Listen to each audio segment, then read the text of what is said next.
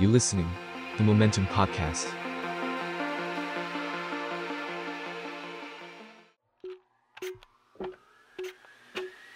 นัวแอเรียพื้นที่ของความขัดแย้งที่เราสามารถพูดคุยกันได้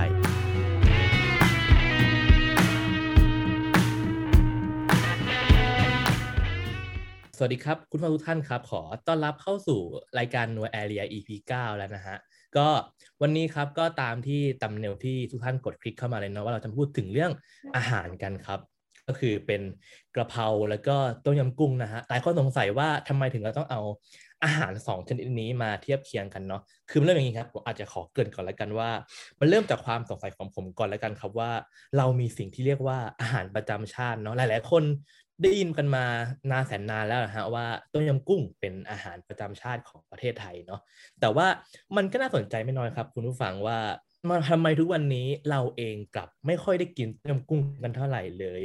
แต่ว่ากลับกันฮะผัดกระเพราที่หลาย ๆ คนมองว่าเป็นอาหารสิ้นคิดนันนูนนี่ต่างๆ กลับเป็นอาหารที่หลาย ๆ คนกินกันเกือบแทบทุกวันเนาะและหลาย ๆ คนก็โปรดปรานมากๆซะด้วยก็เลยแบบเออผมก็เลยสงสัยเนาะว่าเฮ้ยสรุปแล้ว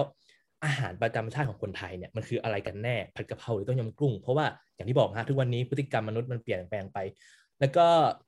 นั่นแหละฮะเราก็จะมาพูดคุยกันเนาะถึงอาหารสองชนิดเนี้ยในหลากหลายแง่มุมเลยทั้งเชิง วัฒนธรรม ทั้งเชิงของพฤติกรรมมนุษย์ในปัจจุบันหรือว่าอาจจะเป็นเรื่องของทุนนิยมเรื่องการเข้าถึงวัตถุดิบต่างๆเนาะซึ่ง ผมก็ชวนนะคนที่มีความเชี่ยวชาญทางด้านอาหารนะครับ ก็เป็นรองศาสตราจารย์ดร ยุติ มุกดาวิจิตนะครับ อาจารย์คณะสังคมวิทยาและมนุษยวิทยา มหาวิทยาลัยธรรมศาสตร์ครับ สวัสดีครับอาจารย์ครับผม ครับ สวัสดีครับครับก็นั่นแหละฮะตามที่เรากล่าวไปเลยเนาะอาจารย์ว่าเราจะคุยกันเรื่องอาหารสองชนิดนี้เนาะซึ่งมีความน่าสนใจมากที่ผมกล่าวไป ทีนี้ ผมขอเริ่มเลยกันครับอาจารย์อยากจะเริ่มด้วยการพูดถึงเรื่องต้มยำกุ้งกันก่อนมั่งเนาะเพราะว่า มันเป็นจุดเริ่มต้นของคำว่าอาหารประจำชาติที่ที่เราได้ยินกันเนาะว่า เวลาพูดถึงอาหารประจำชาติ ทั้งจากคนไทยเองหรือฝรั่งเวลาเขาพูดถึงเมืองไทยก็จะมองว่าโอ้โหต้มยำกุ้งเนี่ยของคนไทยนะ สุดยอดเลย delicious อาจารย์มองว่าเอออยากให้อาจารย์พูดถึงที่มาที่ไปก่อนแล้วกันครับ อาจารย์ว่าต้มยำกุ้งเนี่ยฮะที่มาที่ไปของมันคืออะไร แล้วถ้ามาอยู่ดีๆ มันถึงกลายเป็นอาหารประจำชาติ หรือว่าแบบเป็นที่นิยมนะในในช่วงอดีตเลยครับอย่างอะไรอย่างนั้นนะฮะ ครับ ก็จริง ๆ เออผมมีปัญหากับทุกคำอะนะที่ที่พูดมาคือคำว่าอาหารประจำชาติหรือว่า หรือว่าการบอกว่าเอ่ออะไรอะต้มยำกุ้งกับผัดกะเพราแล้วก็เป็นอาหารประจำชาติ หรือการบอกว่าต้มยำกุ้งทำยากเนี่ยคือทั้งหมดเนี้ยก็ผมคิดว่าเอออาจจะเป็นคล้ายๆคืออันนี้เราเราคุยกันได้ แต่ผมคิดว่ามันอาจจะเป็นเรื่องของความรับรู้ของของคน รุ่นปัจจุบันก็ได้นะฮะที่ที่ทำให้มันเกิดสิ่งเหล่านี้ แต่ว่าเออเดี๋ยวเราค่อยๆไล่คุยกันไปนะฮะเรื่องเรื่องประเด็นนี้เดี๋ยวเราเดี๋ยวเราค่อยเพราะผมตั้งคำถามเหมือนกันว่าเออต้มยำกุ้งมันไม่ใช่ของที่มันเออมันไม่ได้อะไรมากมายนะครับ เดี๋ยวเดี๋ยวค่อยว่ากัน แต่แต่ผมคิดว่าเออคือเท่าที่ผมรู้เนี่ยก็คือจริง ๆ ผมก็ไปไปคือผมไม่ได้แบบศึกษาเรื่องพวกนี้โดยตรงขนาดนั้นนะครับ ก็ไปถามผู้รู้อย่าง คุณกริดเหลือละไมอย่างเงี้ยนะครับ ซึ่งก็เคยค้นคว้าเรื่องทั้งสองเรื่องนี้ไว้นะครับ ทั้งเรื่องต้มยำกุ้งกับเรื่องผัดกะเพราเนี่ยนะครับวิธีหนึ่งที่เราจะรู้ได้ก็คือว่าไปดูที่ตำรานะครับตำราอาหารนะครับคุณกริดเนี่ยก็เล่าให้ผมฟังจากที่เขาค้นดูเนี่ยหลักฐานที่ที่มีอยู่เนี่ยปรากฏว่าสิ่งที่ใกล้เคียงกับต้มยำกุ้งเนี่ยมีบันทึกไว้ก่อน ผัดกะเพรานะครับแล้วผัดกะเพราเนี่ยจะอยู่ในรุ่นปีประมาณ 2,500ขึ้นมานะครับ แต่ว่าถ้าเป็นต้มยำกุ้งเนี่ยอาจจะสืบย้อนกลับไปได้ถึง 2,430 2,420เอ่อก็คือสมัยประมาณสมัยรัชกาลที่5นะครับจากจากตำราอย่างเช่นอย่างตำราไทยที่ที่เก่าในยุคนั้นก็จะเป็น ตำราแม่ครูหัวป่าที่เขาจะอ้างอิงกันนะครับ แต่ทีนี้ไอสิ่งที่เรียกว่าต้มยำกุ้งเนี่ยเออมันมันไม่มี หรือว่ามีก็ไม่ได้เป็นแบบที่เราเข้าใจกันในปัจจุบันนะครับ อันนี้ก็คือจากจากที่มีการค้นคว้ากันมานะครับ ก็คือวิธีการทำเมื่อก่อนเนี่ยนะครับ มันก็จะเป็นลักษณะของการเอาปลาหรือว่าเอากุ้งเนี่ยไปต้มก่อน แล้วก็มาฉีกเนื้อนะครับ แล้วก็ แล้วก็วางทิ้งไว้แล้วก็น้ำราดลงไปนะครับ แล้วก็มีกระเทียมดองนะครับ มันจะไม่มีเครื่องแบบขาตะไคร้ใบมะกรูดนะครับ แล้วก็หอมแล้วก็กระเทียมในแบบที่เราเรารู้จักแบบในปัจจุบันนะครับหรือมีมันก็ไม่ได้ครบขนาดนี้นะครับ และความเปรี้ยวที่เขาใช้เนี่ยก็ไม่ได้เป็นการใช้ความเปรี้ยวจากมะนาวด้วยซ้ำนะครับ เพราะว่ามะนาวเนี่ยนะครับใน ก็คือช่วงเอ่อช่วงรัชกาลที่ห้าหรือก่อนหน้านั้นเนี่ยนะครับ มันก็จะมีคำเตือนเรื่องการใช้มะนาวว่า คือมะนาวเนี่ยสำหรับคนไทยภาคกลางสมัยก่อนเนี่ยก็จะถือว่าเป็นของกินที่มันรุนแรงเกินไปนะครับ แล้วก็เขาเขาจะไม่ค่อยใช้มะนาวกันเขาใช้ความเปรี้ยวจากสิ่งอื่นๆนะครับ ซึ่งตรงนี้เนี่ยจากประสบการณ์ของผมซึ่งเเคยใช้ชีวิตอยู่ในชนบท สองสามที่เนี่ยนะครับก็ก็เข้าใจเหมือนกันว่ามะนาวเนี่ยไม่ใช่สิ่งที่ใช้กันทั่วไปนะครับ ความเปรี้ยวเนี่ยมันมาจากมาจากความเปรี้ยวจากสิ่งอื่นมากกว่าจริงๆในทางภาษาเนี่ยแม้แต่คำว่าเปรี้ยวเนี่ยผมยังคิดว่าถูกเอามาใช้เรียกรสของอาหารน่าจะทีหลังด้วยซ้ำเพราะว่าคำว่าเปรี้ยวสมัยก่อนดั้งเดิมมันใช้คำว่าส้มมากกว่านะครับ เพราะฉะนั้นเราจะมีส้มนั่นส้มนี่นะครับ ส้มมะขามนะครับ ส้มมะดันนะครับส้มมะนาวนะมะนาวเป็นแค่ส้มเดียวนะครับ ในในบรรดาส้มต่างๆ หรือหรือมากกว่านั้นก็คืออย่างตำราเก่าๆเนี่ย คุณเกรดเล่าให้ผมฟังบอกว่ามีการใส่ข้าวลงไปด้วยนะครับ ต้มต้มที่คล้าย ๆ ต้มยำเนี่ยนะครับ ใส่ข้าวลงไปด้วยนะครับ แล้วก็หรือบางบางทีเนี่ยจะใส่ตัวเขียวครับ ที่แกะเปลือกอะ่ะมันจะเหมือนกับเหมือนกับเมล็ดแบบเต้าส่วนเงี้ยเนี่ย คุณคิดดูนะครับ คือถ้าคุณอยากจะไทยแท้เนี่ย คุณกินต้มยำสูตรแบบนี้เนี่ย คุณจะตกใจคุณจะช็อก แล้วคุณก็จะกินไม่ได้ แล้วคุณจะบอกว่า อันนี้มันไทยได้ยังไงนะครับ เพราะฉะนั้นคือตรงเนี้ยแค่หยอดไว้ก่อนว่า คุณจะเห็นว่าไอ้ความรับรู้ของอาหารเกี่ยวกับอาหารเนี่ยนะครับ มันมีความเปลี่ยนแปลงมีความเคลื่อนไหวตลอดนะครับ เพราะฉะนั้นเนี่ยคุณจะมาบอกว่าหรือเวลาที่ใครจะมาคิดว่าอะไรคืออาหารไทยความเป็นไทยเนี่ยนะครับ ช้าก่อนนะครับบอกกันก่อนว่าเรากำลังพูดถึงพศไหนนะครับ อย่างที่เราอย่างที่คุณเกิดมาเนี่ยนะครับ ผมก็รับรู้ขึ้นมาได้ทันทีว่าเออไอเรียกว่าอะไรโลกทัศน์การกินนะครับ หรือว่าภูมิทัศน์การกินนะครับ ของคนในปัจจุบันเนี่ยมันไม่เหมือนกับคนในในรุ่นผมอย่างแน่นอนนะครับ มันเปลี่ยนมันช่างเปลี่ยนไปไปมากมายนะครับ อันนี้ อันนี้ยังไม่พูดยังไม่ต้องพูดถึงอย่างผัดกะเพราอย่างผัดกะเพราเนี่ยเออก็มีคุณกิตก็บอกว่า จากที่เขาค้นคว้ามาเนี่ย มันไม่เจอหลักฐานที่เก่าไปกว่า 2,500 นะครับ คือคือพูดอย่างรัดกุมก็คือว่าเป็นไปได้ที่อาจจะมีการทำกินกันก่อนหน้านั้น แต่ว่าไม่ได้ถูกบันทึกอะไรเงี้ย แต่ว่าก็เป็นไปได้อีกเหมือนกันว่ามันอาจจะไม่ได้ไม่ได้กินกันแพร่หลายมาก หรือว่า อาจจะยังไม่มีก็ได้ มันอาจจะเพิ่งจะมีเมื่อสัก 2,500 นี่เอง ประเด็นก็คือว่าอาหารเราเนี้ยนะครับ ที่เราคิดว่าโหมันเอ่อมันเป็นประจำชาติเป็นอะไรเงี้ยนะครับ มันไม่ได้เก่าแก่มันไม่ได้เนิ่นนาน มันไม่ได้อ่านิ่งเป็นอย่างนั้นอยู่เสมอนะครับ คือของกินมันก็เปลี่ยนมาตลอดถูกไหมฮะคือแบบอยู่ๆวันดีคืนดีเมื่อสักประมาณอ่า สิบปีที่แล้วไม่ถึงสิบปีดี ก็ปรากฏสิ่งที่เรียกว่าเล้งขึ้นมา ซึ่งเป็นอาหารจานใหม่ที่ไม่รู้มันเกิดขึ้นมาที่ร้านไหนเมื่อไหร่ แล้วมันก็เป็นที่นิยมอะไรเงี้ยใช่ไหมฮะแล้วอยู่ๆถ้าสมมุติว่ามีฝรั่งสักคนมาบอก คือฝรั่งคนนั้นเนี่ยมีชื่อเสียงนะครับ แล้วก็เข้ามาเมืองไทยแล้วก็พบว่าคนกินเล้งถ้วยหมด อันนี้ต้องเป็นอาหารไทยแน่นอน จบนะฮะคือมันกลายเป็นว่า คือง่ายแค่นั้นเลยใช่ไหมอาจารย์มันดูง่ายมากเลยอะใช่ เพราะฉะนั้นคำถามเนี่ยมันจึงไม่ใช่คำถามที่ว่าอะไรคืออาหารไทยหรือว่าอันนี้เป็นอาหารไทยหรือเปล่าอย่างเงี้ย แต่ว่าคำถามอะไรจะอยู่ที่อยู่ที่ว่าเราคิดเกี่ยวกับความเป็นไทยยังไง และเราเอาอาหารเข้าไปผูกกับความเป็นไทยยังไงมากกว่านะฮะมันไม่ใช่มันไม่ใช่อยู่ที่ว่าอะไรคืออาหารไทยแท้ๆนะครับ หรืออาหารจานนี้อาหารจานนั้นคืออาหารไทย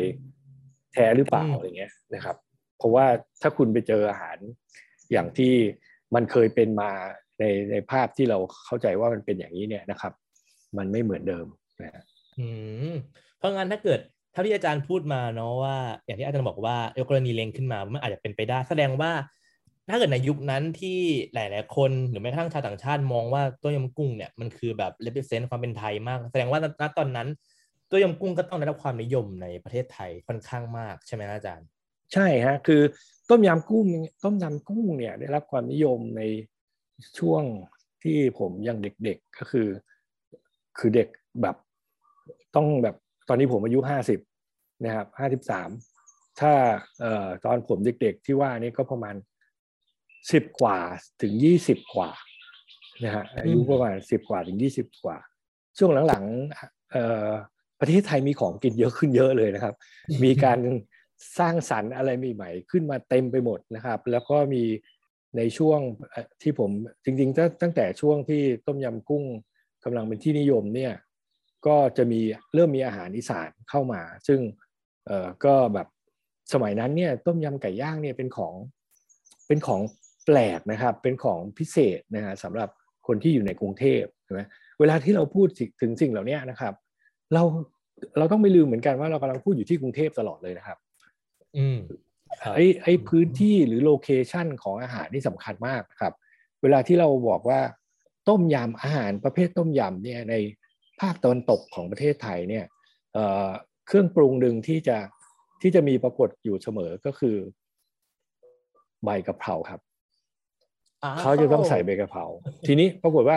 อย่างคนที่เพชรบุรีเนี่ยนะครับ ถ้ามากรุงเทพแล้วมากินต้มยำเนี่ยเขาก็จะแปลกใจว่าอ้าวไม่ใส่ใบกะเพราหรอเออคนที่นี่ทำต้มยำกันยังไงอะนะอันนี้คืออันนี้คือสิ่งที่มันเคลื่อนไปอยู่ตลอดเวลา คุณจะเห็นว่าเดินทางไปสักประมาณสักร้อยกว่ากิโลเนี่ยไอภูมิทัศน์ของอาหารเนี่ยนะขอใช้คำว่าภูมิทัศน์อาหารภูมิทัศน์ของอาหารมันเคลื่อนไปตลอด นะครับอืมและถ้าคุณได้กินของที่มันท้องถิ่นจริง ๆ คุณจะคุณจะคุณจะก็จะพบนะฮะว่าเออไอความไอความหลากหลายตรงเนี้ยนะครับ มันมีอยู่ตลอดเวลานะฮะถึงแม้เรากำลังพูดถึงอาหารจานที่เราเรียกว่าต้มยำกุ้งเหมือนกันนะครับอืมหรืออ่าสิ่งที่คุณเรียกว่าผัดฉ่าเนี่ยนะครับ ถ้าคุณไปกินที่ภาคใต้เนี่ย มันจะหน้าตาไม่เหมือนผัดฉ่าในกรุงเทพนะครับ มันคนละเรื่องแทบจะคนละเรื่องกันเลยนะฮะ หรือสิ่งที่อืมเราเรียกว่าลาบเนี่ยนะครับที่คุณกินลาบในในกรุงเทพเนี่ยคุณได้อย่างหนึ่งถ้าคุณไปกินที่อีสานแล้วแต่ถิ่น คุณจะได้อีกอย่าง แต่ถ้าคุณไปกินที่ภาคเหนือซึ่งก็แล้วแต่ถิ่นนี่คุณก็จะได้อีกอย่างหนึ่งใช่ไหมคนครับกรุงเทพไปกินลาบภาคเหนือเนี่ยเขาจะรู้สึกผิดหวังมากบอกลาบคนเหนือทำลาบไม่อร่อยอะไรเงี้ยสุดท้ายก็คือ อย่างที่ผมตั้งคำถามก็คือว่าเอ้ยปัญหามันอยู่ที่การ การคิดเกี่ยวกับอาหารตั้งแต่ต้นหรือเปล่าว่า เราไปอืมเราไปคิดว่าอะไรคือความเป็นอาหารประจำชาติอะไรเงี้ย ซึ่งอันนี้คือปัญหาตั้งแต่ต้น ไปตีกรอบมันใช่ไหมใช่ครับใช่ครับคอนเซปต์มันมันเริ่มมันเริ่มเพี้ยนในตรงนั้นแล้วเนาะแต่ก็นั่นแหละฮะมันมันเกิดขึ้นมาแล้วผมหลังจากจะชวนอาจารย์มาอ่านในสิทธ์เนาะทีนี้เมื่อกี้ที่อาจารย์เคย เคยเกริดมาเบื้องต้นแล้วว่ามันได้รับความนิยมมากเออในช่วงเอออาจารย์เป็นวัยเด็กใช่ไหมใช่เออผมใช่อยากรู้ว่า ณตอนนั้นนะครับ อาจารย์มองว่า อะไรที่ทำให้ต้มยำกุ้งอะมันมันเป็นอาหารที่ได้รับความนิยมคือผมถามเอานิดนึงก่อนว่า มันคืออาหารที่ทุกคนกินเหมือนแบบเหมือนผัดกะเพราทุกวันนี้ไหมฮะที่เป็นแบบกินได้ทุกวันหรือว่าจะเป็นอาหารแบบเอ่อเวลามีโอกาสพิเศษก็ค่อยมากินกันอะไรอย่างนี้หรือว่าไม่ทั่วไปคือกินเป็นอาหารทั่วไป คือผมผมผมอยากจะเรียกทั้งต้มยำกุ้งในแบบในเวอร์ชั่นแบบที่เรารู้จักกันทุกวันนี้นะกับอืมเอ่อและผัดกะเพราเนี่ยนะครับ ว่าทั้งสองจานทั้งสองจานเนี่ย เป็นอาหารฟาสต์ฟู้ดของของคนในเมืองทั้งคู่เลยนะครับ คือจริงๆก็คือโอเคคือที่ที่คุณจะได้กินทั้งได้กินต้มยำกุ้งเอ่ออาจจะกว้างกว่าที่ที่คุณจะได้กินผัดกะเพราในความหมายที่ว่าเอ่อต้มยำกุ้งเนี่ยเวลาไอ้ไอ้ความที่ว่ามันเป็นกุ้งด้วยนั่นแหละ ที่เอ่อมันจะอยู่บนพัตตาคารด้วย อยู่บนเหลาด้วยและอยู่ข้างถนนได้ด้วย ซึ่งมันขึ้นกับ วิธีการเสิร์ฟแล้วก็ขึ้นกับวัตถุดิบ โดยเฉพาะอย่างยิ่งวัตถุดิบสำคัญก็คือไอ้ตัวตัวกุ้งใช่ไหมครับครับ ทีนี้พูดถึงว่าความความนิยมเนี่ยนะครับทำไมทำไมคนไทยถึงนิยมกินต้มยำกุ้ง อันเนี้ยผมก็ต้องบอกอีกว่ามันไม่ใช่คนไทย เรากำลังพูดถึงคนกรุงเทพและมีวิถีชีวิตแบบหนึ่งนะครับ แต่ว่าด้วยความที่คนที่อยู่ในกรุงเทพเนี่ยอาจจะมี ผมคิดว่า คือเราเราก็มีความเคยชินกับกับคือการโตมากับการกินอาหารรสจัดใช่ไหมครับ แล้วก็คือแบบว่าเปรี้ยวเค็มเปรี้ยวเค็มเผ็ดนะฮะแล้วก็หวานปะแล่มปะแล่มมันอย่างเงี้ย มันก็สามสี่รสเนี่ยมันจะต้องมันจะต้องมีอยู่ ทีนี้ถ้าคุณได้ข้าวเปล่าสักจานแล้วก็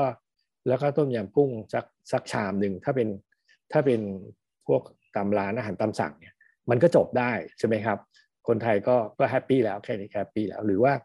ถ้าคุณจะกินอย่างอื่นเพิ่มก็แล้วแต่หรือ หรือถ้าในในลักษณะของการกินร่วมกับอะไรหลาย ๆ อย่างเนี่ยนะครับพูดถึงอย่างถ้าเรากินอาหารจานที่มันพิเศษหน่อยก็มื้อที่พิเศษหน่อย เช่น กินในพัตคารเราก็มักจะสั่งอาหารที่มันเป็นซุปใช่ไหมฮะคือก็เป็นเป็นน้ำสักสักจานหนึ่งใช่ไหมครับแล้วก็มีผัดมีทอดมีอะไรก็ปนๆกันอันนี้เป็นสไตล์การกินของคนไทยเพราะฉะนั้น ต้มยำกุ้งมันก็เลยเป็นตัวเลือกของอาหารน้ำอาหารประเภทแกง อาหารประเภทต้มนะครับที่มา balance กับมาสมมาสร้างความสมดุลกับอาหารจานอื่นๆบนบนโต๊ะได้นะครับในขณะที่มันไม่ได้มันไม่ได้จะต้องแบบเผ็ดขนาดเป็นแกงผมคิดว่ามันมีความหมายทางทางวัฒนธรรมสอดรับกับกับการกินของคนไทยอยู่เหมือนกัน อืมอ๋อด้วยด้วยความที่มันฟังก์ชันเนาะอาจารย์ทำให้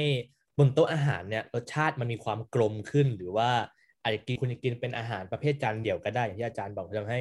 ต้มกุ้งเนี่ยมันมาเติมเต็มเพื่อฮะเอ่อ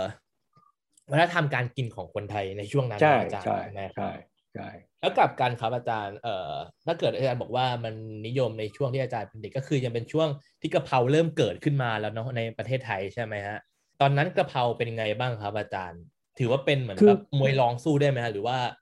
ก็เหมือนกันไม่ต่างกันคือคือผัดกะเพรานี่น่าสนใจว่า คือวิธีการอันนี้เป็นสิ่งที่ผมแบบสอบถามมาพอสมควรเหมือนกัน แล้วก็เออผมก็กลับไปถามคุณกฤษอีกคือจริง ๆ ก็ผมสนิทกับแกก็เป็นเพื่อน คุณกฤษนี่ก็เป็นเพื่อนกินคนหนึ่งนะครับ ก็คือว่าชวนกันไปกินตลอด แล้วก็จะคุยเรื่องอาหารการกินตลอดเวลาก็เออ ผมก็ถามแกเหมือนกัน เพราะว่าสิ่งหนึ่งที่ผมสงสัยว่าไอวัฒนธรรมการกินผัดการกินใบกะเพราเนี่ยนะครับ มันอยู่ที่ไหน เพราะว่าในเอาจริงถ้าคุณไปดูทางโซนที่จะขึ้นไปทางอีสานไปทางเหนืออะไรเงี้ยนะครับ การกินใบกะเพราเนี่ยมันไม่ได้มันไม่ได้ดาดดื่นมันไม่ได้มันไม่ได้มีใบกะเพราไม่ได้ปรากฏอยู่ในจานอาหารหลาย ๆ จานอย่างเงี้ยนะครับ หรือถ้าไกลไปกว่านั้นอย่างผมเคยใช้ชีวิตอยู่ในเวียดนามเนี่ยในช่วงที่ไปทำวิจัยเนี่ยนะครับ ก็เออสิ่งคือใบไม้บุคคลเวียดนามไปกินใบไม้เยอะมากกินหลายสารสารพัดแบบทั้งมีกลิ่นแบบนั้นแบบนี้เลย แต่ว่าใบหนึ่งที่เขาไม่กินก็คือใบกะเพราเขาไม่กินใบกะเพราทีนี้เออคุณกฤษบอกว่าสิ่งหนึ่งที่น่าสนน่าสนใจก็คือว่าเออใบกะเพราเนี่ยมันมีโซนของการกินอยู่ที่ ชุมชนแบบออยู่รอยต่อตะเข็บระหว่างไทยกับพม่านะครับ โดยเฉพาะอย่างยิ่งคนกะเหรี่ยงนะครับ แล้วก็คุณจะเห็นไอ้ความนิยมในการกินใบกะเพราที่ที่มักจะอยู่กับภาคตะวันตกของประเทศไทยแล้วก็แล้วก็ข้อลงไปถึงภาคใต้นะครับเอ่ออันนี้ทำให้ผมเข้าใจคือคำตอบนี้ทำให้ผมเข้าใจอะไรขึ้นมาอีกเยอะเลยนะครับ เพราะว่าถ้าคุณอย่างที่คุณ คุณกิตเองก็เล่าให้ฟังว่าเอ่อต้มยำในโซนภาคตะวันตกเนี่ยคุณจะเจอใบกะเพราใส่ลงมานะครับ มากไปกว่านั้น อันนี้ไม่รู้ว่าคุณเคยเจอเปล่าก็คือ แกงส้มนะครับ หรือแกงเหลืองเนี่ยแบบคนใต้เนี่ยนะครับ บางบางถิ่นเนี่ยใส่ใบกะเพราครับ โอ้ไม่เคยเจอเลยเออ ผมเคย ผมเคยกินมาแล้วที่สงขลานะครับ เอ่อคนสงขลาทำให้กินไม่ไม่ใช่ ไม่ใช่ทุกที่นะครับ คือ พ่อผมเนี่ยเป็นคนใต้เอ่อเป็นคนนครนะครับเอ่อบ้านบ้านผมไม่ได้ทำไม่ได้ทำต้มยำเออไม่ได้ทำแกงส้มแบบนั้น ไม่ได้ทำแกงเหลืองแบบนั้นนะครับ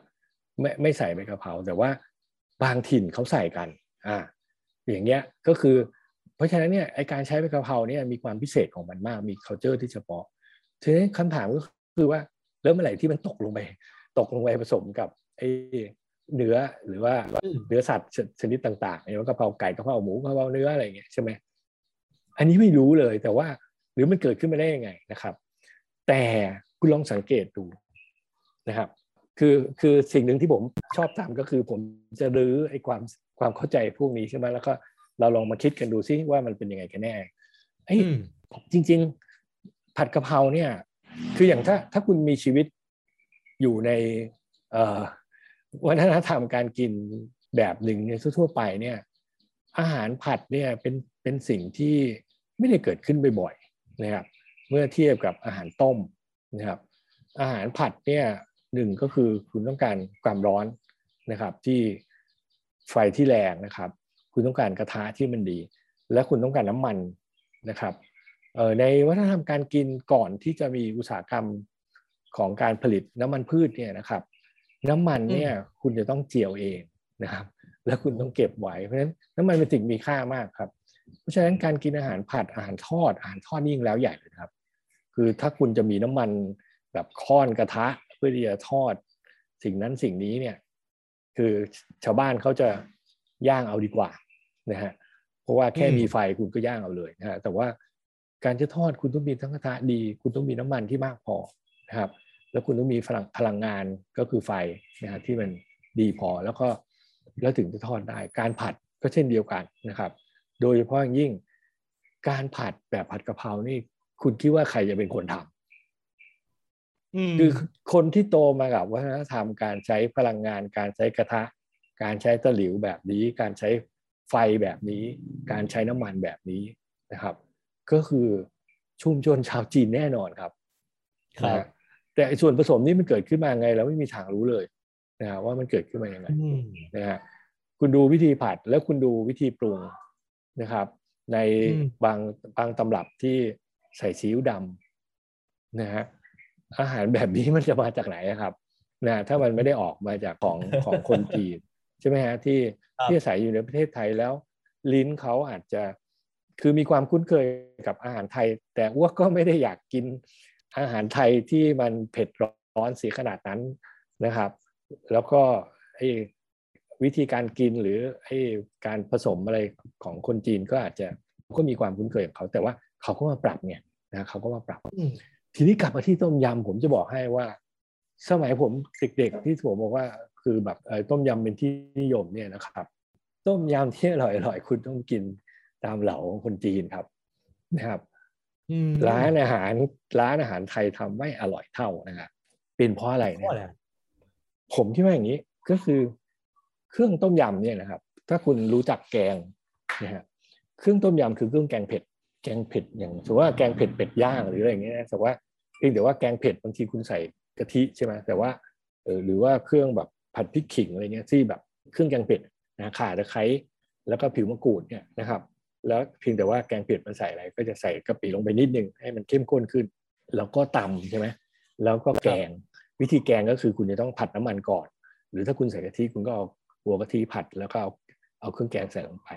เครื่องแกงตำผัดกับน้ำมันนะฮะหรือผัดกับกะทิ อันนี้ไม่ใช่ อันนี้เป็น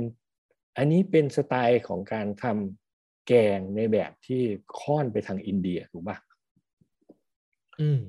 นะครับ เป็นโซนเป็นโซนของอาหารแบบนั้น ทีนี้วิธีทำต้มยำคุณทำไงคือ อย่างมากคุณทุบไอ้เครื่องเหล่านี้ใช่ไหมฮะแล้วก็หั่นหั่นหั่นทุบทุบแล้วก็โยนใส่หม้อในหม้อไฟที่น้ำเดือดจัดๆนะครับ ในหม้อไฟที่น้ำเดือดจัดๆถ้าให้ดีก็คือคุณมีเตาฟู่อะใช่ไหมรู้จักเตาฟู่ใช่ไหมคือแบบครับ แล้วน้ำมันจะเดือดแบบอุณหภูมิสูงมากนะครับมันมันได้อะไรนะครับเออสิ่งที่ผมพยายามเข้าใจก็คือว่า คุณใส่ไอ้สิ่งเหล่านี้เข้าไปในน้ำเดือดจัดเนี่ยนะครับไอ้กลิ่นน้ำมันของของไอ้เครื่องเครื่องเทศเหล่านี้ซึ่งมันเป็นเครื่องสดเนี่ยนะครับ มันถูกดึงออกมานะแล้วมันเข้มข้นมาก แล้วจะจะต้องจะต้องเร็วนะ คุณอย่าไปเขาจะไม่เคี่ยวมันใช่ไหมเพราะฉะนั้นมันไม่ใช่อืมการแกง แต่มันเป็นการต้มด้วยความร้อนสูงอย่างเร็วๆนะครับ แล้วกุ้งคุณใส่เข้าไปคุณก็ต้องเร็วใช่ไหมทุกอย่างมันเร็วครับนะครับ แล้วคุณก็ไปปรุงแบบปุบปับปุบปับ ทุกอย่างเร็วมากครับ ถ้าต้มยำที่ดีก็คือเอ่อไอ้กลิ่นน้ำมันหอมระเหยของพวกเครื่องเทศเนี่ยมันผสมเข้าไปในน้ำอย่างดี แล้วก็ในขณะที่คุณยังรู้สึกถึงความสดของพวกตะไคร้มะกรูดข่าที่แบบอืมมันสมดุลกับไอ้พวกไอ้กุ้งใช่ไหมที่สดอะไรเงี้ยนั้นสิ่งเหล่านี้คือ คุณจะไปหาของแบบนี้ได้ในไหน คือคือครัวคนจีนนะจะทำได้ดีที่สุดนะครับ แล้วอย่างตอนเด็กๆเนี่ยผมจำได้เลยคือ ถ้าไปที่นู่นที่นี่อะไรต่ออะไรเนี่ยคุณไปกินเลยคือร้านอาหารอย่างเช่นว่า ร้านอาหารที่ทำเอ่อร้านเป็ดย่างเนี่ยนะครับ ที่แบบเป็ดย่างแบบกวางตุ้งเนี่ยนะฮะครับทำต้มยำอร่อยมากนะครับ ร้านพวกเนี้ยอืมทำต้มยำกุ้งอร่อยมาก คือมันอืมโหเหนือชั้นกว่าพวกร้านอาหารตามสั่งข้างถนนแน่นอน นะฮะแล้วก็แล้วก็ต้มยำจะไปจะไปกินตามร้านอาหารคนไทยเนี่ย มันไม่อร่อยเท่านะไม่อร่อยเท่าร้านร้านที่คนจีนทำอ๋อรวมทั้งความจิ๊บจ๊าดด้วยนะเออนั้นผมผมผมอยากจะพลิกไอเดียตัวนี้ว่า คุณลองคิดดูว่าไม่ว่าจะต้มยำกุ้งหรือผัดกะเพราเนี่ยอืมคือเราไม่ได้จะดูถูกมันหรือว่าเราไม่ได้จะบอกว่า เออมันไม่ใช่ สิ่งที่เป็นไทยที่แท้อะไรอย่างเงี้ยแต่ประเด็นก็คือว่าคือชีวิตของคนที่มันคือมันเกิดขึ้นมาในในในเอ่อชีวิตของคนที่มันอยู่ในเมืองแล้วก็เป็นอืมชีวิตของคนที่กินอาหารที่คนจีนเนี่ยมีบทบาทสูงในการที่จะแบบไม่ใช่ดำเนินธุรกิจดีๆ อาหารดีๆ อาหารหรูๆเนี่ยใช่ไหมครับ อาหารพิเศษเนี่ยนะฮะแล้วก็จนกระทั่งมันลงมาถึงไอ้ชีวิตของคนทั่วๆไปที่ที่จะได้กินสิ่งเหล่านี้ นะครับ อย่างที่ผมบอกคือต้มยำร้านที่มันแบบอยู่ในพัตตาคารก็คือเขาก็จะเสิร์ฟเสิร์ฟในหม้อไฟ หม้อไฟเนี่ยคือหม้อไฟนี่เป็นเป็นหม้อจีนนะครับ ใช่ไหมคืออมมันไม่ใช่หม้อไทยนะฮะคืออันเนี้ยคือเป็นเป็นนวัตกรรมของคนจีนนะครับ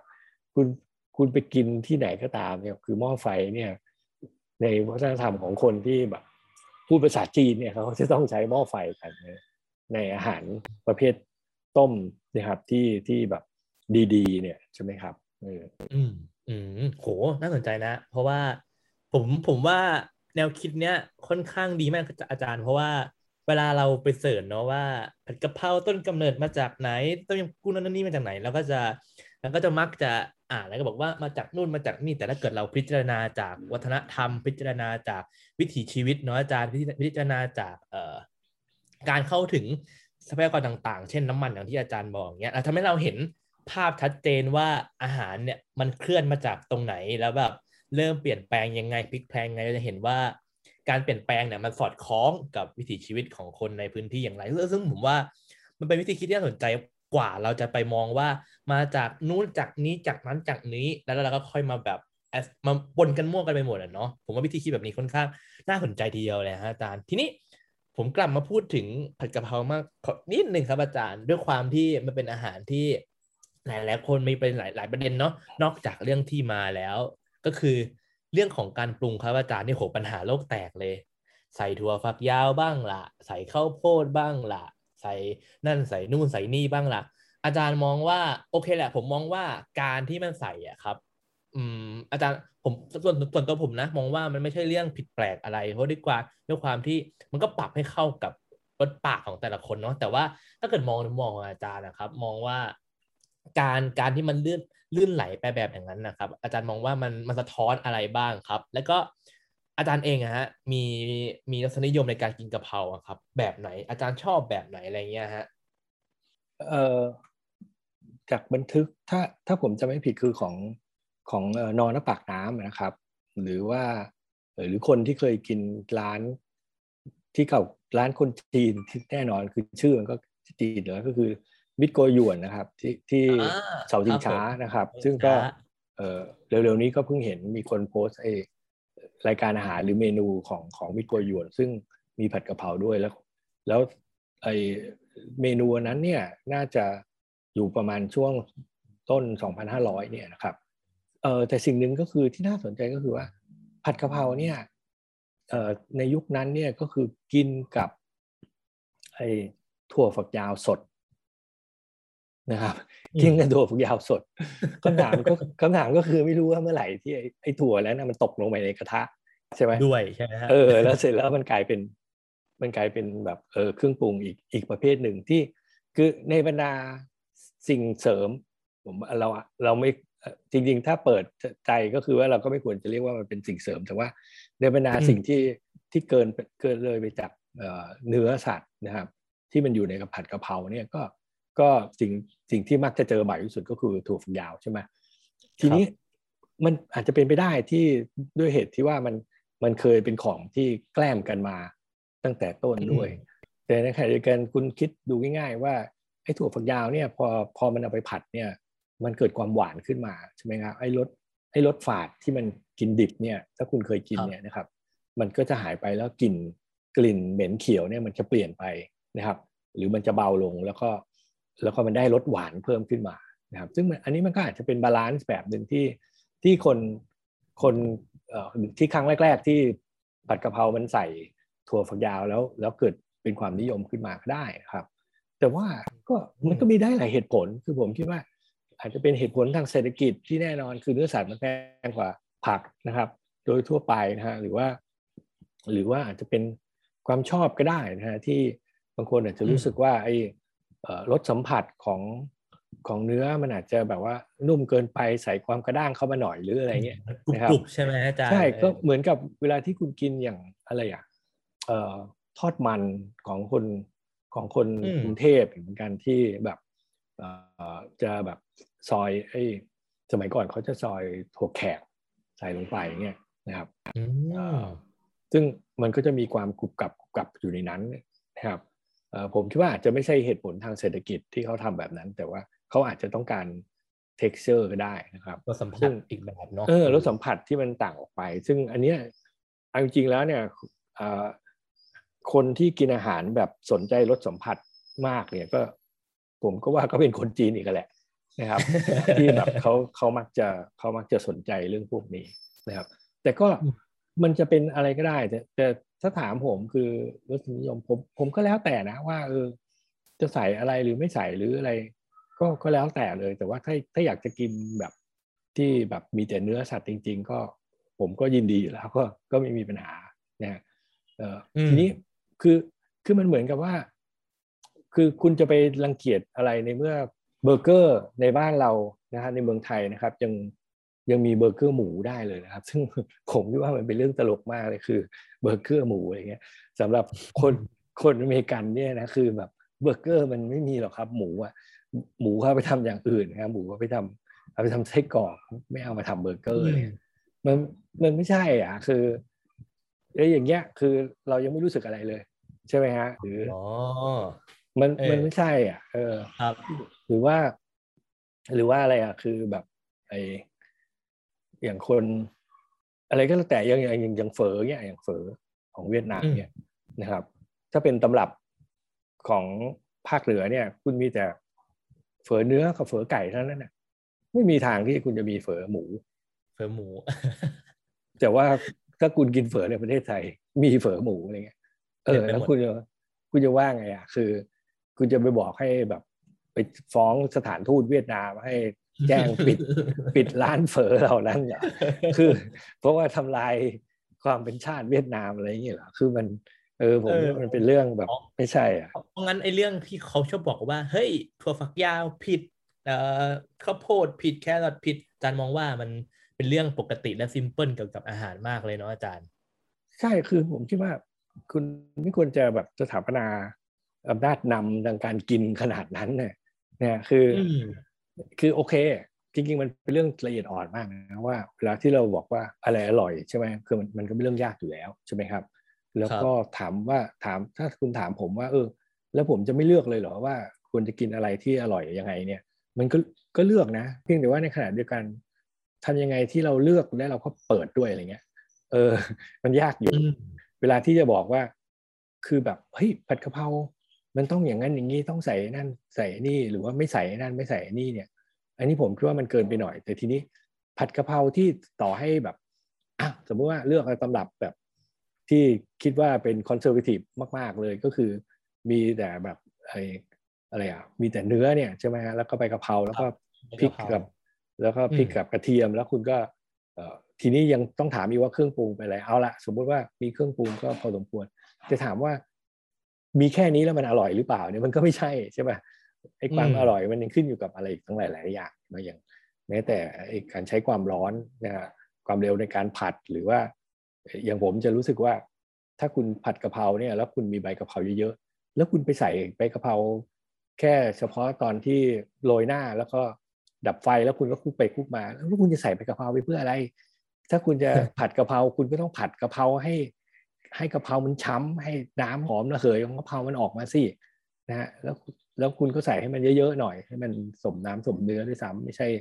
ใส่แบบแค่โรยหน้าอะไรเงี้ยอันนี้อย่างนี้เป็นต้น ซึ่งมันก็คุยกันได้อีกเยอะใช่ไหมฮะแต่ว่าครับเออเพียงแต่ว่าคือผมคิดว่า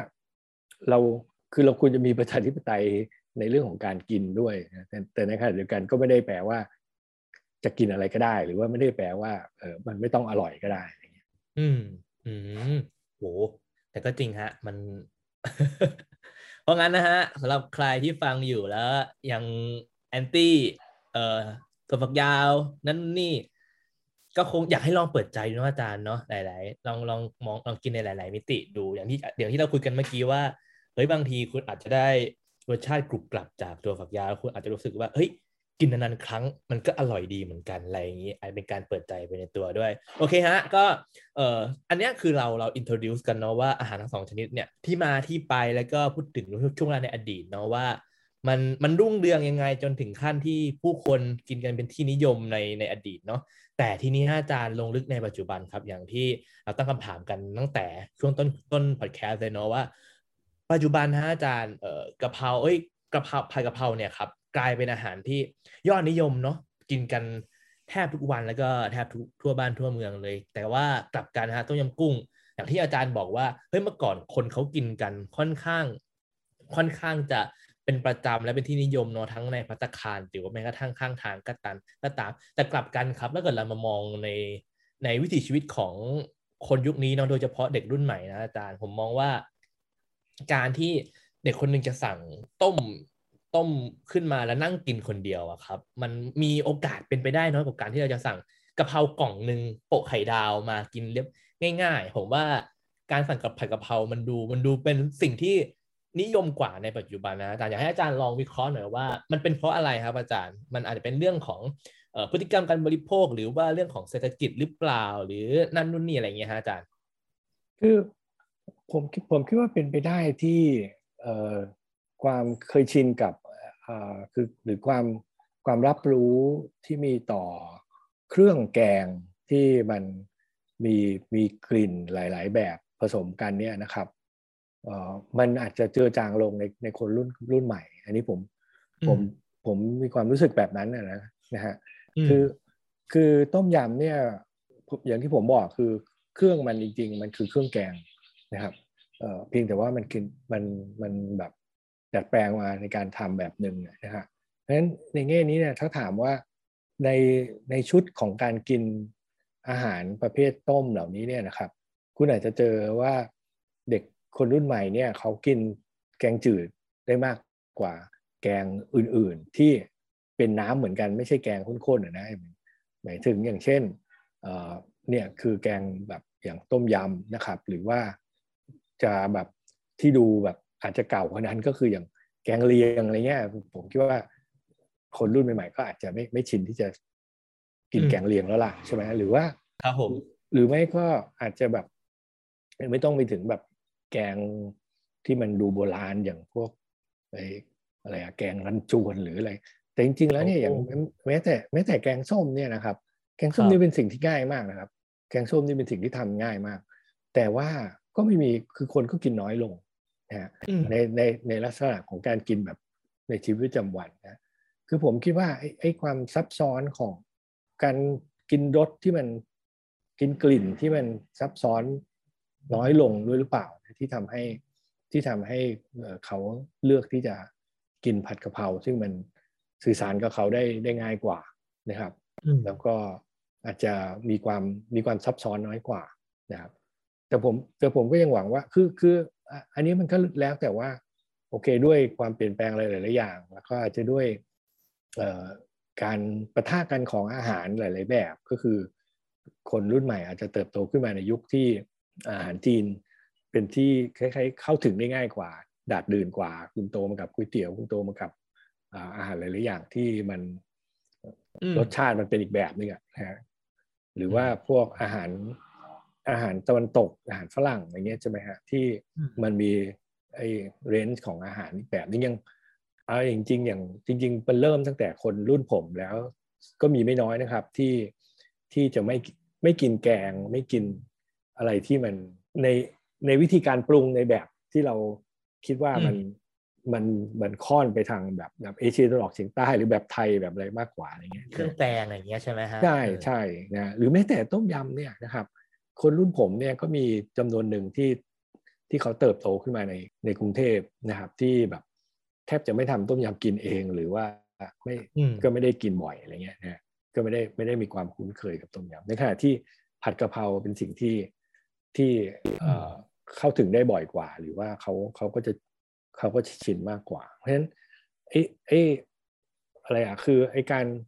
สร้างประสบการณ์ของการกิน หรือว่าการอืมที่คนเติบโตขึ้นมาในประสบการณ์การกินแบบไหนเนี่ย มันก็มีส่วนนะในการที่คนจะ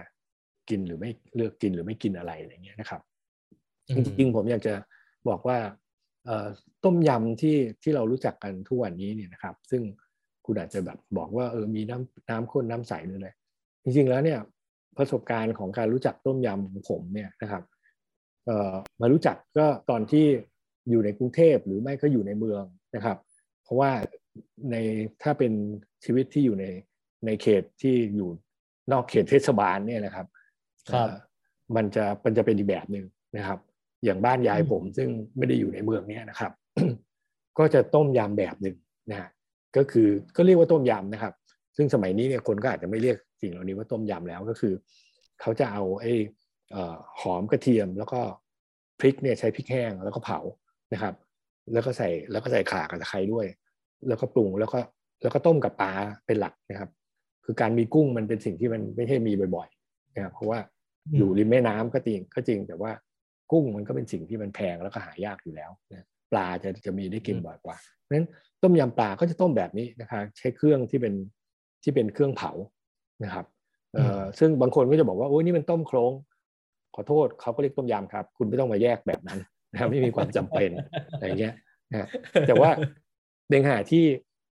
ถ้ากุถ้าผมเข้ามาในเมืองนะครับ จากเขตบ้านยายผมซึ่งอยู่แบบ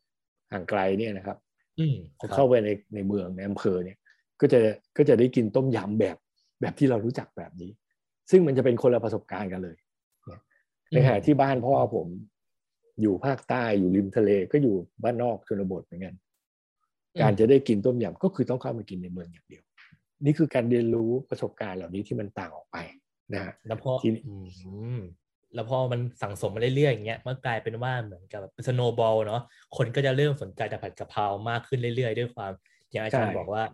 เอ่อจะเป็นสะดวกนั่นนู่นนี่ แต่ถ้าเกิดให้ผมลองพูดในมุมผมอะครับอาจารย์ผมก็จะมองว่า การที่เราจะตื่นขึ้นมาวันหนึ่งแล้วจะสั่งข้าวกินอย่างเงี้ย ถ้าเกิดให้เลือกระหว่างสองเมนูอย่างเงี้ย ผมก็จะเลือกผัดกะเพรานะด้วยเหตุผลที่หนึ่งก็คือ เรื่องของราคา แล้วก็สองก็คือเรื่องของเอ่อ การหาซื้อที่ค่อนข้างง่ายมากกว่าต้มยำกุ้งในปัจจุบันในความคิดของของผมนะ อะไรอย่างเงี้ยอาจารย์มองเห็นงี้ไหมเพราะว่า คือผมว่ามันอันนี้มันเป็นเรื่องความสะดวกด้วยแน่นอนก็คือว่าอืมผัดกะเพรามันของแห้งใช่ไหมการเสิร์ฟการอะไรมันก็ง่ายคุณก็ตักราดข้าวไปเลยอย่างนี้ใช่ป่ะเอออืมมันก็เป็นมันก็เป็นไปได้อืมแต่จริงอืมๆไอ้สิ่งที่จะกินด้วยแบบนี้เนี่ย มันก็มีอย่างอื่นอีกมากมายนะครับ แต่ว่าเราก็ไม่ได้กินกันเอง เพราะว่า มันก็เป็นความความง่ายที่เรานิยมด้วยหรือเปล่าใช่ไหมฮะเพราะว่าอืมเอ่ออมพูดถึงแบบผัดอื่นๆ ก็มีตั้งเยอะแยะใช่ไหมฮะหรือ หรือถ้าเป็นวิธีกินอีกแบบหนึงก็คือเอ่อข้าวแกงเนี่ย คนสมัยนี้ก็อาจจะไม่ค่อยชอบกินข้าวแกงเท่าไหร่มันข้าวราดอืมแกงข้าวใช่แกงฮะเนี่ยซึ่งทั้งที่แบบคือเขาก็ทำเตรียมไว้อยู่แล้ว แล้วก็ตักราดตักราดเหมือนกันอะไรเงี้ยใช่ไหมฮะมันก็ใช่มันก็เหมือนอืมมันก็เปลี่ยนไปอะไรเงี้ยเพราะว่าโอ้โหเอออืมอาจเป็นเรื่องความนิยมด้วยเนาะใช่ไหมครับอาจาใช่รย์ใช่ถ้าเกิดอืมให้ผมผมให้อาจารย์เลือกถ้าเกิดสมมติ วันนี้อาจารย์เนี่ยครับข้าวเย็นเนี่ยครับ เรามีข้าวเปล่าแล้วจานหนึ่งแล้วต้องให้เลือกว่ากับเนี่ย จะเป็นต้มยำกุ้ง หรือเป็นผัดกะเพราดี อาจารย์เลือกอะไรฮะผมแล้วแต่อารมณ์เลยนะเออ แล้วแต่อารมณ์ผมไม่ เออ ผมไม่ได้จะจะรู้สึกว่าอะไรที่จะแบบจะเป็นของที่ ดีกว่ากันอะไรอย่างดีงี้กว่าใช่ไหมกันฮะใช่ ผมไม่ผมไม่คิดอย่างนั้นคือถ้าอืมคือถ้าได้เนื้อดีๆ ผมก็กินผัดกะเพราเนื้อเอาเออ ถ้าได้กุ้งดีๆ ผมก็จะกินต้มยำกุ้งอะไรเงี้ยอืมอืมโอ้ด้วยความที่สไตล์มันค่อนข้างจะต่างกันในหลายๆอย่างที่จะต้องมาใช่มัน compare มันแทนกันไม่ได้ใช่หอืมเออ มันแล้วแต่อารมณ์เลยเนาะวันไหนเออแบแล้วบแต่อารมณ์นะผมรดน้ำมันร้อนกินกุ้งตัวใหญ่ๆก็ต้มยำกุ้งอะไรอย่างงี้ใช่ไหมฮะ เพราะฉะนั้นถ้าเกิดพูดกันตามตรง เราเอาสองอาหารสองชนิดเนี้ยมาเบรจิ้งกันอะเอาจริงแล้ว ทั้งประวัติศาสตร์ ทั้งในแง่ ทั้งในแง่ต่างๆ จริงๆแล้วอาหารมันเป็นแค่ทูด้วยซ้ำแต่ว่าต้นสายปลายเหตุสำคัญมันคือพฤติกรรมของมนุษย์นะใช่ไหมฮะความนิยมในแต่ละช่วงสมัยมากกว่านะอาจารย์ที่มันที่มันทำให้อาหารชนิดนั้นอาจจะดูนิยมกว่าอาหารอีกชนิดหนึ่งในช่วงนั้นทั้งที่ความเป็นจริงแล้วประวัติศาสตร์การการ การพัฒนาการเกิดขึ้นอะไรอย่างเงี้ยมันก็แทบไม่มีความแตกต่างกันเลยใช่ไหมฮะอาจารย์ มันเป็นเรื่องของคนทั้งนั้นที่สนใจว่าจะกินอาหารแบบไหนมากกว่า แล้วก็เป็นคนหมู่มากด้วยเนาะที่คนในคนในที่เป็นศูนย์กลางของเมืองด้วยใช่ไหมฮะที่จะไปครอบครอบค่านิยมนั้นๆว่าช่วงนั้นตัวยำกุ้งนิยมนะ ช่วงนี้ผัดกะเพรานิยมนะใช่ไหมฮะต้นสายปลายเหตุแล้วคือ ย้อนกลับมาคือก็คือตัวเราทั้งนั้นเลยเนาะอืมก็ มันมันก็เป็นอย่างนั้นนะฮะคือไอ้ความเป็นความนิยมในแต่ละช่วงเวลามีส่วนเยอะ แล้วก็ทำให้กำหนดไอ้ไอ้ภาพลักษณ์ของของความเป็นคนที่นั่นที่นี่อะไรเงี้ย แล้วมันขึ้นอยู่ว่ามันถูกรับรู้เมื่อไหร่โดยใครอะไรเงี้ยใช่ไหมฮะอย่างอาหารจานหนึ่งที่คุณอาจจะแบบไม่รู้จักกันแล้วก็คือไอ้อาหารที่เรียกว่าพระรามลงสงฆ์เคยได้ยินไหม มันคืออะไรครับอาจารย์ เออพระรามลงสงฆ์เนี่ยนะฮะเป็นที่นิยมมากในสหรัฐอเมริกาในช่วงที่เมื่อสักสิบกว่าปีที่แล้วนะครับจริง ๆ แล้วมันอืมอาจจะมันอาจจะยาวนานมากกว่านั้นนะเพราะว่ามันถูกนำไปโดยคนไทยที่น่าจะเป็นคนกรุงเทพ แล้วก็เอาไปเผยแพร่ในร้านอาหารไทยที่นั่นเปิดร้านอาหารไทยที่นั่น แล้วพอพอคนอเมริกัน นิยมอาหารไทยมากขึ้นนะครับ ซึ่งมันเกิดขึ้นเมื่อสักประมาณยี่สิบสามสิบปีที่แล้วที่อาหารไทยเนี่ยกลายเป็นแบบอาหารที่เป็นที่นิยมในสหรัฐอเมริกาเนี่ยนะครับเอ่อทุกวันนี้ก็ยังก็ยังโอเคอยู่นะแต่ว่าเอ่อไออาหารจานเนี้ยคือพระรามลงสงฆ์เนี่ยที่ที่สหรัฐอเมริกาเนี่ยเขาเรียกเอ่อเขาเรียก Venus in the bath นะครับ Venus in the bath ก็ก็คือแบบลงสงฆ์เหมือนกันเนี่ยแต่เป็นวีนัสเนี่ยมันสื่ครัอบได้มากกว่าเนี่ย make sense กว่าก็คือเอ่อที่อเมริกาเนี่ยเขาเขาจะใช้ไอ้ไอ้ไอ้นี่บรอกโคลีมันจะเขียวๆเหมือนกันแล้วก็ราดน้ำราดน้ำที่น้ำเนี่ยมันจะเป็นเอ่อมันจะเป็นที่ที่อเมริกาจะเรียกพีนัทซอสแต่จริงๆมันก็คือน้ำสเต๊ะครับ น้ำจิ้มสเต๊ะเนี่ยมันก็จะใส่ผงกะหรี่ใช่ไหมใส่มาซาลานิดนึงอะไรเงี้ยแล้วก็ ปรุงแล้วก็มีน้ำมันมีอะไร แล้วก็ใส่ใส่ถั่วถั่วบดด้วยใช่ไหมมันก็จะแบบอืมมันก็จะมันมันๆเลยก็มีแง่หนึ่งมันก็สื่อสารกับฝรั่งได้นะผมคิดว่าไอ้ไอพีนัทเนี่ยมันสื่อสารกับฝรั่งได้แล้วราดบนราดบนในบนราดบนผักนะครับ ในไทยเนี่ยก็คือใช้ผักบุ้งครับ ผักบุ้งจีนเนี่ยครับราดน้ำสเต๊ะอืมเนี่ยผักบุ้งจีนเนี่ยราดราดน้ำสเต๊ะแล้วก็ เออเป็นเพราะว่าในอเมริกาผักบุ้งมันมันแพงใช่ไหมฮะแพงกว่าบรอกโคลีเยอะน้ำราดเนี่ยก็คล้ายๆ น้ำน้ำจิ้มหมูสะเต๊ะแหละมันคือการผสมกันระหว่างอาหารจีนในในแบบเอ่อฮกเกี้ยนผสมกับเอ่อความเป็นแขกแบบมาเลอะไรเงี้ยนะฮะมันผมคิดว่ามันมันน่าจะมาจากพวกพวกฮกเกี้ยนที่ที่อยู่ในในภาคใต้หรือว่าในวัฒนธรรมมาเลที่ ไปผสมผสานกัน แล้วก็สร้างอาหารจานนี้ขึ้นมานะครับเอ่อในเมืองไทยเนี่ยมันอาจจะเคยนิยมกันเมื่อสมัยผมเด็กๆเนี่ยเองได้กินอยู่ครั้งสองครั้งนะครับอืที่มที่ที่ประเทศไทยที่กรุงเทพเนี่ยนะฮะแต่ก็ปัจจุบันนี้เนี่ยโอ้โหถ้าคุณอยากกินคุณต้องไปกินหายากมากอะอย่างมีร้านหนึ่งแถวแถวในนะท่าดินแดงอะไรเงี้ยนะนะครับ ที่จะมีที่จะมีร้าน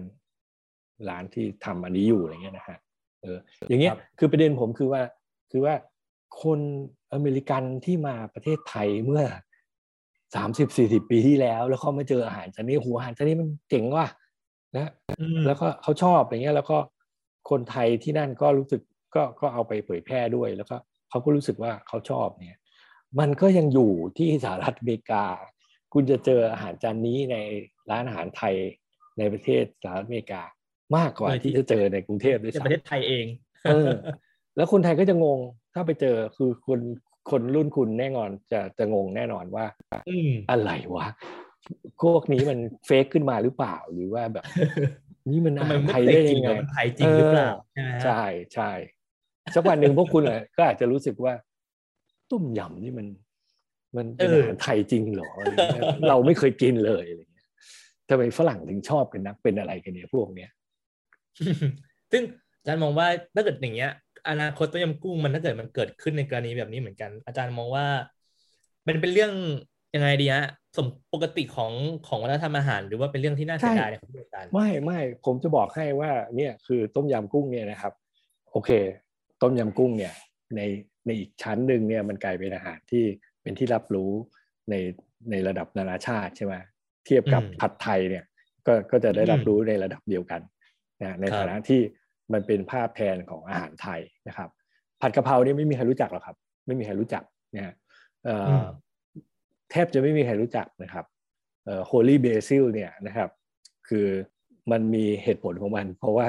เขาเอาไว้ไหว้ผีครับ ในวัฒนธรรมอย่างของอ๋อไม่ได้ฮินชื่อโฮลี่ใช่ไหมฮะของฮินดูเนี่ยเขาเอาไว้ไหว้ผีนะแต่ว่าเออผมกำลังจะบอกว่าอย่างนี้ ต้มยำกุ้งตอนเนี้ยเป็นที่นิยมในเวียดนามมาก เขาไม่เรียกต้มยำกุ้งเออเขาเรียกเอ่อใช้คำว่าโหลโหลเนี่ยเหมือนเกาเหลาอะฮะก็เหมือนกับอาจจะแปลเป็นไทยว่าเกาเหลาไทยเขาจะเรียกว่าโหลถ่ายคือเกาเหลาไทยเนี่ยเออไอ้น้ำมันเนี่ยก็คือ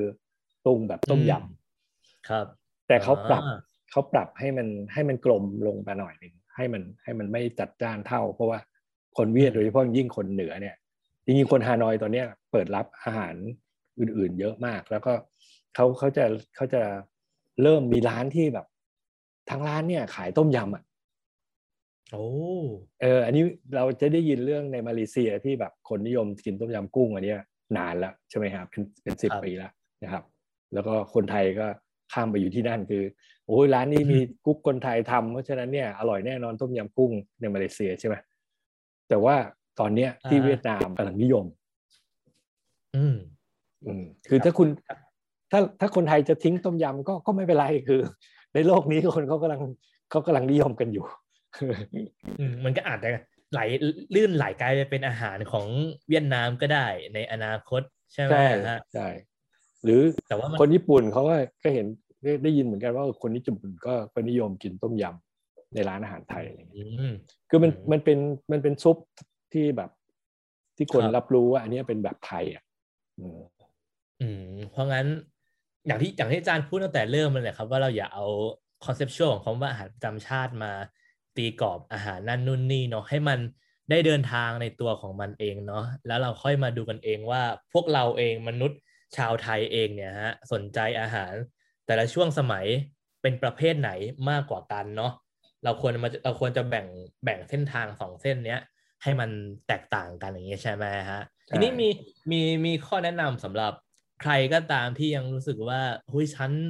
ยังเป็นคนที่โหยังอยากกินอาหารแบบเนี้ยสตริกสติกเท่านั้น ถ้าเกิดวันหนึ่งผัดกะเพราถูกไหลเปลี่ยนกลายเป็นกะเพราใส่ถั่วฝักยาว ฉันต้องอกแตกตายแน่ๆถ้าเกิดหากะเพราปกติแบบดั้งเดิมกินไม่ได้ อาจารย์มีคำแนะนำว่า อยากให้เขาเปิดใจเพิ่มขึ้นกับการกินอาหารที่มันหลากหลาย หรือว่าแบบ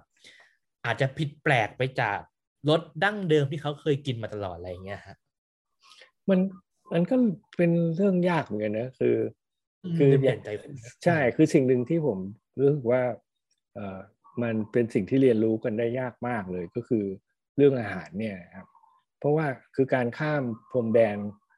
ของการกินเนี่ยนะครับ มันคือเอ่อมันเป็นสิ่งที่มันติดอยู่ในลิ้นเราอะนะฮะแล้วพอแล้วพอมันข้ามพรมแดนไม่ได้ คือเกิดการที่จะต้องข้ามพรมแดนเนี่ย มันก็เป็นสิ่งที่มัน ยากอะทีนี้ผมคิดว่ามันต้องค่อยๆ ฝึกเรียนรู้ว่าคล้ายๆก็คือแบบเปิดลิ้นตัวเองอะแล้วค่อยๆค่อย ๆ ชิมที่เราไม่ค่อยคุ้นเคยไปเรื่อยๆเรื่อยๆเรื่อยๆอะไรเงี้ยนะครับ จริงๆ บางทีมันก็แค่อาจจะแค่ว่าเอ่อคนสมัยนี้อาจจะไม่ค่อยชินกับการกินผัก ไม่ค่อยไม่ค่อยได้กินไอ้รสหรือกลิ่นที่มันแบบมีความเขียวมีความกรุบกรอบในอีกลักษณะหนึ่งอะไรเงี้ยก็อาจจะไม่ชินนะฮะ เพราะว่าเรากับชินไอ้เนื้อสัตว์มากกว่านะครับ แล้วก็ชินกับอาหารที่มันทอดหรืออะไรนี้มากกว่า เพราะฉะนั้นเนี่ยก็เลยทำให้เราอาจจะไปจำกัดไอ้ประสบการณ์การกินของเรา ผมคิดว่าวิธีก็คือคุณคุณคุณต้องค่อยๆเปิดประสบการณ์การกินแล้วก็เรียนรู้นะครับอย่างบางคนก็อย่างถ้าคุณถ้าคุณเป็นคนดื่ม ถ้าคุณเป็นคนดื่มไวน์เนี่ยนะครับ ครัคุณบจะพบว่าโลกของการดื่มไวน์นี่มันช่างกว้างใหญ่ไพศาลเนี่ยไม่มีไม่มีทาง ไม่มีขอบเขตแล้วแล้วคุณใช่ไม่มี แล้วคุณไม่มีสิทธิ์ด้วยที่จะไปบอกว่าองุ่นพันธุ์เนี้ยอร่อยที่สุด คุณไม่มีสิทธิ์เลยนะฮะคุณทำได้แค่ว่า เออโรงไวน์เนี่ย มันทำองุ่นพันธุ์นี้ได้ดีหรือเปล่านะครับ แต่ว่าถ้าคุณไม่ได้เป็นคนทำไวน์คุณก็ทำได้แค่ โอเค เป็นคนชิมแล้วก็วิจารณ์กันไปอะไรเงี้ย เพราะฉะนั้นอืม ถ้าคุณไปกินไวน์โลกเก่า ซึ่งมันมีการผสมไวน์สองหรือสามชนิดในขวดเดียวกันเนี่ยนะครับ ซึ่งเป็นอืมเรื่องปกติมากแล้วก็เขาเขาก็ทำได้ได้ดีมาก็แล้วแต่ที่กันไป คุณก็จะเจอประสบการณ์การกินการดื่มอีกแบบหนึ่งที่มันโอ้โหมันมันช่างแบบรุ่มรวยไปอีกแบบหนึ่งมันมีหลายชั้นมีอะไรต่ออะไรใช่ไหมเราก็ต้องเรียนรู้กันไปครับอ๋อโอเคครับ โห คุยเรื่องอาหารทีไรก็สนุกทุกครั้งนะฮะเรา มีประเด็นหลากหลายมากมายให้คุยก็คิดว่าประเด็นนี้ฮะกะเพราต้มยำกุ้งก็อย่างที่สรุปไปเมื่อกี้นะครับ ว่าเออมันเป็นเรื่องของวัฒนธรรมอาหารเนาะที่มันมาเกาะติดกับความเป็นเป็นชาติเป็นเป็นเป็นกลุ่มคนกระแสหลักในประเทศเนาะก็อยากให้ลองพิจารณากันเนาะแต่อย่างที่บอกนะสุดท้ายคำถามสุดท้ายตามคำสุดท้ายเลยครับว่า อยากให้ลองเปิดใจกันครับ อาหารมันมีความพิเศษตรงนี้แหละครับกับการที่มันลื่นไหลมัน เชิญชวนให้ทุกคนได้ลิ้มรสในหลากหลาย แง่มุมในหลากหลายเล่เหลี่ยมของตัวอาหารเองก็อยากให้ลองให้ครบถ้วนครับเผื่อจะได้เจอ วันหนึงอาจจะได้เจอกระเพราในแบบที่ชอบกว่าเก่า หรือต้มยำกุ้งในแบบที่ชอบกว่าเก่าก็ได้นะครับ ผมคิดว่าเนี่ยนะครับเป็นสารสำคัญของ EP เนี่ยที่อยากให้ทุกคนลองดูนะลองเปิดใจครับผมครับก็ สำหรับ EP เนี้ยก็ขอขอบคุณนะครับเอ่ออาจารย์ยุติมากเลยครับ ที่มาร่วมพูดคุยเนาะแล้วเดี๋ยวถ้าเกิดสมมติมีประเด็นอาหารอันไหนน่าสนใจนะ หรือว่าคนที่ฟังอยู่สนใจ อยากจะพูดคุยอาหารในแง่ประเด็นไหนก็เอ่อแจ้งทางเดอะโมเมนตัมมาได้เลยครับ อาจจะชวนอาจารย์ยุติมาคุยอีกทีนะฮะอาจารย์ได้ครับยินดีครับ ครับก็ นั่นแหละฮะสำหรับเอ่อหน่วยแอเรียเนาะใครที่เอ่อเพิ่งเริ่มฟังเนี่ยอยากติดตามนะครับเราเราจะออกอากาศทุกวันที่ 13 แล้วก็ 30 ของทุกเดือนนะฮะก็อยากให้ติดตามกันไว้ครับ ทุกช่องทางของ The Momentum เลยครับ ทั้ง Facebook ทั้ง Spotify เนาะหรือว่า SoundCloud Apple Podcast ครับ วันนี้ก็น่าจะประมาณนี้ครับผมอาจารย์ก็ขอบคุณอาจารย์มากเลยครับ แล้วก็ขอบคุณคุณฟังทุกท่านครับ สวัสดีครับ ครับ สวัสดีครับ You listening, the Momentum Podcast.